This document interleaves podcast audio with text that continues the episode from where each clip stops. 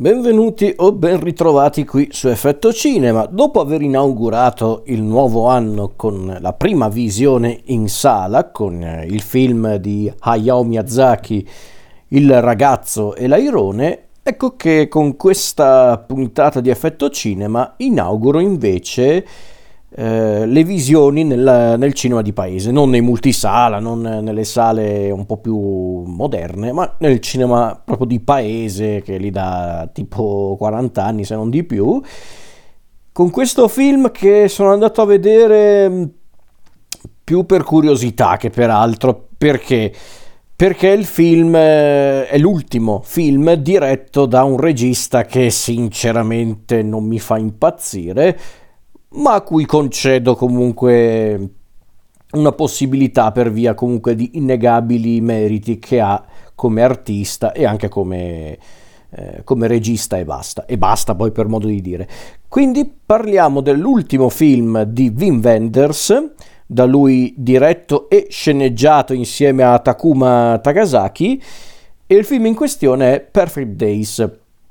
Perfect, Perfect Days, scusatemi che eh, ho un po' di catarro ancora. Eh, Perfect Days, letteralmente Giorni Perfetti, è un film che ho appena visto appunto nella sala di paese, una sala peraltro anche piuttosto piena per essere una domenica pomeriggio, una domenica pomeriggio a Gavirate aggiungerei. Eh, a parte questa coppia di anziani che erano particolarmente molesti perché parlavano, eh,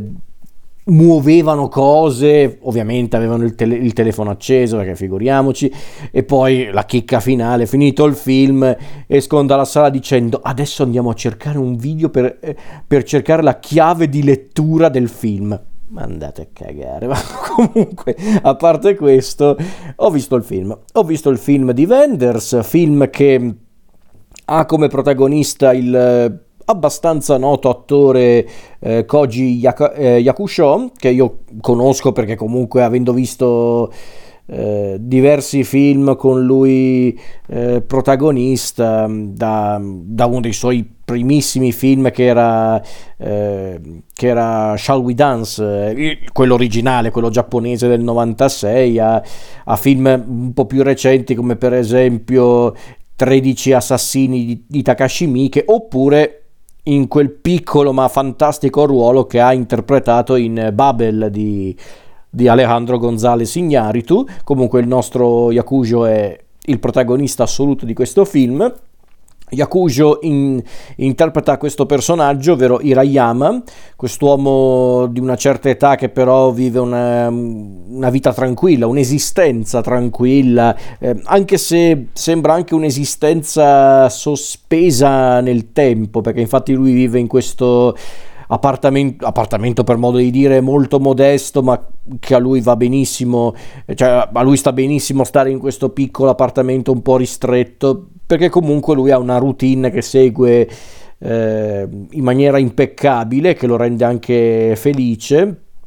Quindi la sua routine consiste nel andare a lavorare, il suo lavoro al momento è addetto alle pulizie dei bagni pubblici di Tokyo, eh, poi si concede appunto un po' di tempo con il suo piccolo giardino all'interno della casa, ascolta qualche, eh, qualche brano musicale attraverso le audiocassette. Eh, legge qualche libro, passa un po' di tempo fuori, fuori casa in un ristorante e nulla più. Soltanto che chiaramente quello che racconta Wenders non è semplicemente eh, il resoconto dell'esistenza di un, eh, di un essere umano che sembra davvero essersi isolato da tutto e da tutti, No, c'è qualcosa di più dietro questa storia, dietro la storia di Rayama e chiaramente la storia di Rayama serve anche per, eh, per portare avanti un discorso un po' più universale riguardo la vita, riguardo anche eh, al modo in cui noi esseri umani ci approcciamo alla vita, quindi è quel genere di, di, racconto. Non aggiungo altro, però, nel caso qualcuno di voi riuscirà a recuperare questo film in sala, ma anche dopo. E questo film, che peraltro Wenders aveva presentato al Festival di Cannes lo scorso, quello del, del 2023. Film che peraltro ha ottenuto non pochi, non pochi riconoscimenti anche già a Cannes, perché infatti Yakuza ha vinto pure un premio per la sua interpretazione e ci può stare perché Yakuza è bravissimo. E peraltro questo film ha ottenuto anche ottimi riscontri dal pubblico, ma anche dalla critica, anche dopo Cannes. Addirittura dovrebbe essere al momento ancora uno dei possibili candidati per la categoria dei, dei, migliori film internazionali ai prossimi premi Oscar, non che sia rilevante per parlare della qualità del film, però per farvi capire che comunque è un prodotto che ha attirato l'attenzione eh, del pubblico. Film che a quanto pare Wenders eh, aveva cominciato a sviluppare eh, praticamente dopo la pandemia, eh, in pratica, proprio dopo la fase più delicata della pandemia, dopo che siamo usciti ufficialmente fuori dalla pandemia, eh, Wenders eh, andò a visitare Tokyo e cominciò diciamo a studiare eh, il materiale che poi avrebbe dato origine alla storia di Perfect, di Perfect Days e poi ecco che è nato questo film, questo film che può contare oltre ovviamente sul talento del protagonista anche su un comparto tecnico comunque notevole e fin lì nulla di strano perché Wenders si può dire tante cose su di lui ma comunque è uno che sa sempre vendere i suoi film anche sul piano estetico. Eh, peraltro c'è una colonna sonora non eh, perfetta di più perché infatti oltre ovviamente a Perfect Day di, di Lou Reed che in parte dà il titolo anche al film eh, diciamo che il, il, titolo del film è il titolo della canzone di Lou Reed al plurale però abbiamo anche Sunny Afternoon dei Kings eh, Brown Eyed Girl di Van Morrison eh, Feeling Good di Nina Simone, eh, Otis Redding, Patti Smith, eh, i Velvet Under- Underground, eh, gli Animals con eh, The House of the Rising Sun, insomma, musicalmente parlando è un film eh, splendido. Ma c'è una cosa da dire c'è una cosa da dire in generale, poi parla- parleremo nello specifico del film, ma c'è una cosa da dire riguardo il film, eh, neanche riguardo il film, riguardo Wenders. E qui lo dico, so che per molti sarà una lesa maestà, ma non ci posso far nulla. Io lo dico e purtroppo la mia opinione non è cambiata più di tanto, anche con questo Perfect Days, che comunque a grandi linee non mi è neanche dispiaciuto, eh, ve lo dico. A me Wim Wenders non piace, ragazzi, non so che dirvi. A me Wim Wenders non ha mai convinto come artista, ma perché? Non perché Wim Wenders è un artista incapace, assolutamente no. Non perché il suo cinema non ha un, eh, un valore, assolutamente no. Anzi, io conosco tante persone che invece guardano i film di Wenders e vi trovano all'interno di, questo, di questi film eh, un mondo tutto da scoprire, contentissimo per loro io con Wenders faccio fatica perché? Perché Wenders è da una parte un regista che secondo me incarna per davvero la potenza del cinema, ovvero far parlare soprattutto le immagini e quello effettivamente Wenders lo fa, fa parlare soprattutto le immagini e questo Perfect, Perfect Days è la dimostrazione di questo grande talento che ha Wenders, ma è una cosa che ho sempre riconosciuto a Wenders, però anche i film più noti di Wenders eh, come per esempio l'amico americano che forse è quello che ho preferito di più di Wenders, ma anche Alice nelle città, eh, il più noto di Wenders ancora oggi che è Il cielo sopra Berlino, Paris, eh, Texas, eh, anche stringendo il campo a tempi più recenti con The Million Dollar Hotel, eh, o anche davvero i più recenti come per esempio quel film eh, drammatico bar documentaristico che è I bei giorni di Aranjuez che, che, era questo film che aveva fatto forse addirittura in 3D dico forse perché me lo ricordo pochissimo l'avevo visto al Festival di Venezia. Mi ricordo che era forse l'aveva girato in 3D l'unica cosa che mi ricordo di quel film è che c'era questo cameo di Nick Cave che cantava Into My Arms proprio per farvi capire quanto mi è rimasto impresso quel film tutto questo per dire che eh, per quanto io gli riconosca un innegabile talento, per quanto sicuramente i suoi film non siano comunque vuoti o, o, comunque non si fanno mancare anche dei contenuti interessanti, a me Wenders non dice niente, anzi Wenders a volte secondo me incarna anche quel genere di artista che a volte se la tira anche un po', e, o forse a volte neanche se la tira, ma secondo me calca un po' la mano. Questa cosa si nota anche un po' nei, nei documentari, perché per esempio il documentario che aveva girato con protagonista il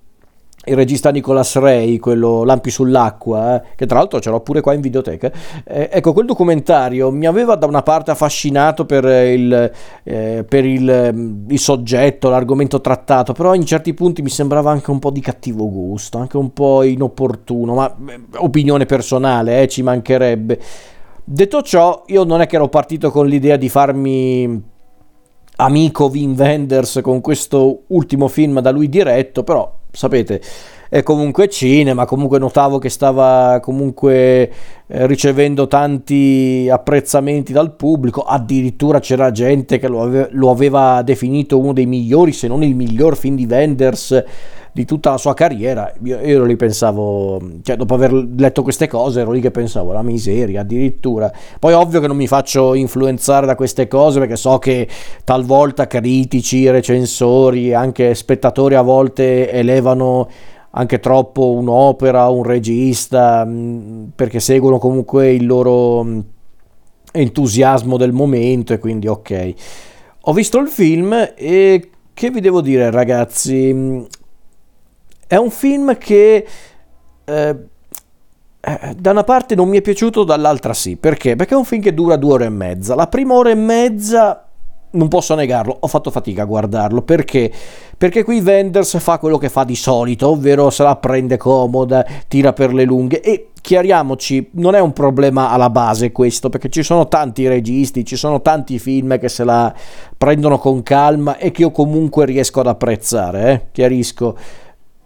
ma con Wenders faccio più fatica, con Wenders faccio fatica, ma sapete perché? Perché lui davvero se la, se la prende comoda, perché non è che hai un'ora e mezza di introduzione dove però vengono già inseriti degli elementi che ti fanno capire dove andrà a parare la storia o comunque ti fanno capire quale sarà un po' il succo del discorso eh, riguardo il personaggio. No, il problema è che... Eh, sembra quasi proprio futile tutto quello che vedi nella prima ora e mezza, poi bam, arrivi alla, alla, metà del film, alla seconda parte del film, ed ecco che improvvisamente la storia c'è. La storia c'è, Wenders dimostra di essere un grande regista eh, raccontando tutto tramite le immagini, tramite gli attori, specialmente l'attore protagonista raccontando finalmente la storia di questo personaggio, senza peraltro però raccontare per davvero la sua storia. Noi diciamo che eh, arriviamo ad intuire alcune cose inerenti alla sua storia passata, al perché comunque lui eh, il, no, il, nostro protagonista, intendo dire, il nostro eh, Hirayama ha deciso di, eh, di, vivere la sua vita in maniera così semplice, in maniera così essenziale, distaccandosi proprio dal mondo, non utilizzando per esempio la maggior parte della tecnologia che domina la nostra vita quotidiana per nostra scelta, eh, si intende. Ecco, Hirayama è proprio la dimostrazione che, che a volte il meno è sufficiente per, per, vivere la vita in maniera serena e, e, e del appunto del diciamo del eh,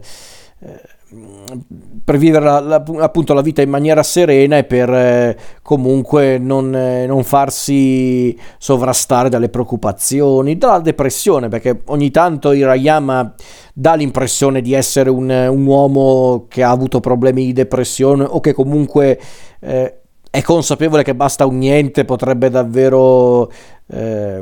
potrebbe davvero perdere qualsiasi eh, buona volontà e smettere di vivere in maniera serena. Quindi è davvero eh, un film interessante dalla seconda parte in poi, quando arriva la nipotina di Rayama e comincia a uh, vendersi, intendo dire, comincia a svelare qualche dettaglio, senza però far dire nulla ai personaggi. Racconta tutto tramite le immagini, tramite gli attori e le attrici. È cinema, è, è grande cinema e e tutto sommato, arrivati anche alla seconda parte, arrivi anche a capire qual era un po' il succo del discorso del film, ovvero la riflessione che Wenders voleva portare avanti con questo film. E secondo me la riflessione è davvero interessante perché comunque Wenders con questo film vuole parlare bene o male della vita, della caducità della vita, ma anche di come, eh, di come appunto la vita è davvero eh, non solo imprevedibile, ma soprattutto su certi aspetti, per come almeno... Eh, insomma, per come, per come appunto Wenders vuole raccontare questa storia, eh, sembra quasi che Wenders voglia dire agli spettatori che in fondo la vita è di fatto è anche priva di senso, cioè, nel senso, mi spiego, non è che è una tirata eh, filosofica, pessimista, non è che sto facendo lo Schopenhauer di turno, nel senso è che, eh, nel senso è che in questo film sembra quasi che Wenders voglia dire una cosa che peraltro aveva anche detto in altri suoi film, ovvero che di fatto la vita è a grandi linee, soltanto eh, una, una, una, grande fetta del tuo tempo che prima o poi finirà. E quindi è importante che tu, essere umano, eh, è importante che tu riesca a capire come vivere al meglio la tua vita, perché secondo me è una cosa anche molto sensata come riflessione, ovvero eh, capire che eh, tu devi fare le cose che ti rendono felice nella vita, al di là delle difficoltà, al di là comunque dei... Non li, non li chiamerei doveri, ma comunque diciamo anche un po' dagli obblighi che hai nei confronti della società, se vuoi appartenere alla società, comunque non sei obbligato a fare cose che non ti piacciono, perché altrimenti che senso ha tanto? La vita è una sola, tu tanto prima o poi morirai come essere umano, quindi perché dovresti passare la tua vita a fare cose che non ti soddisfano, cose che non, eh, non ti lasciano niente, o che peggio ancora non lasciano niente agli altri, quindi per come la vedo io è un film molto potente su quell'aspetto, è proprio un film profondo, è un film molto interessante, anche molto universale, anche semplice di per sé. Infatti, se penso ancora a quei due rincoglioniti che hanno detto eh, cerchiamo la chiave di lettura, ma cosa cazzo dovete cercare? È tutto lì, ragazzi. Se magari per due ore e mezza non stavate lì a, a, a chiacchierare, a giocare con una busta di plastica, magari guardavate il film, riuscivate a guardare per davvero il film e il senso lo trovavate subito, eh? nel senso non è che ci voleva la, la laurea eh, per capire sto film, è, è talmente semplice, talmente essenziale che non è che è difficile da comprendere. Chiaramente è un film anche impegnativo perché come un po' tutti i film di Wenders è un film un po' dilatato, un po' troppo anche secondo me, ripeto, secondo me in certi punti Perfect Days eh, si perde anche un po' nel suo minutaggio, ma comunque è un film interessante, è comunque un film piacevole da vedere, non l'avrei mai detto perché, ripeto, io non sono prevenuto con Wenders, ma non posso neanche dire che mi piaccia come artista, è inutile negarlo, però comunque gli ho dato una possibilità a questo film, l'ho guardato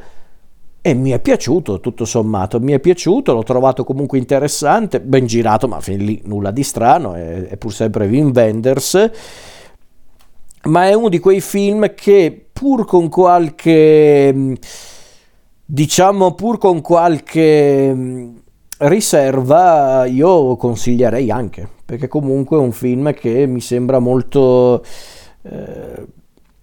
molto interessante da, pre- da, da presentare, da, da, proporre e da condividere con il pubblico. Quindi tutto sommato devo dire che questo Perfect, Perfect Days eh, non mi è dispiaciuto. Questo Perfect Days di, di Wim Wenders non mi è dispiaciuto affatto.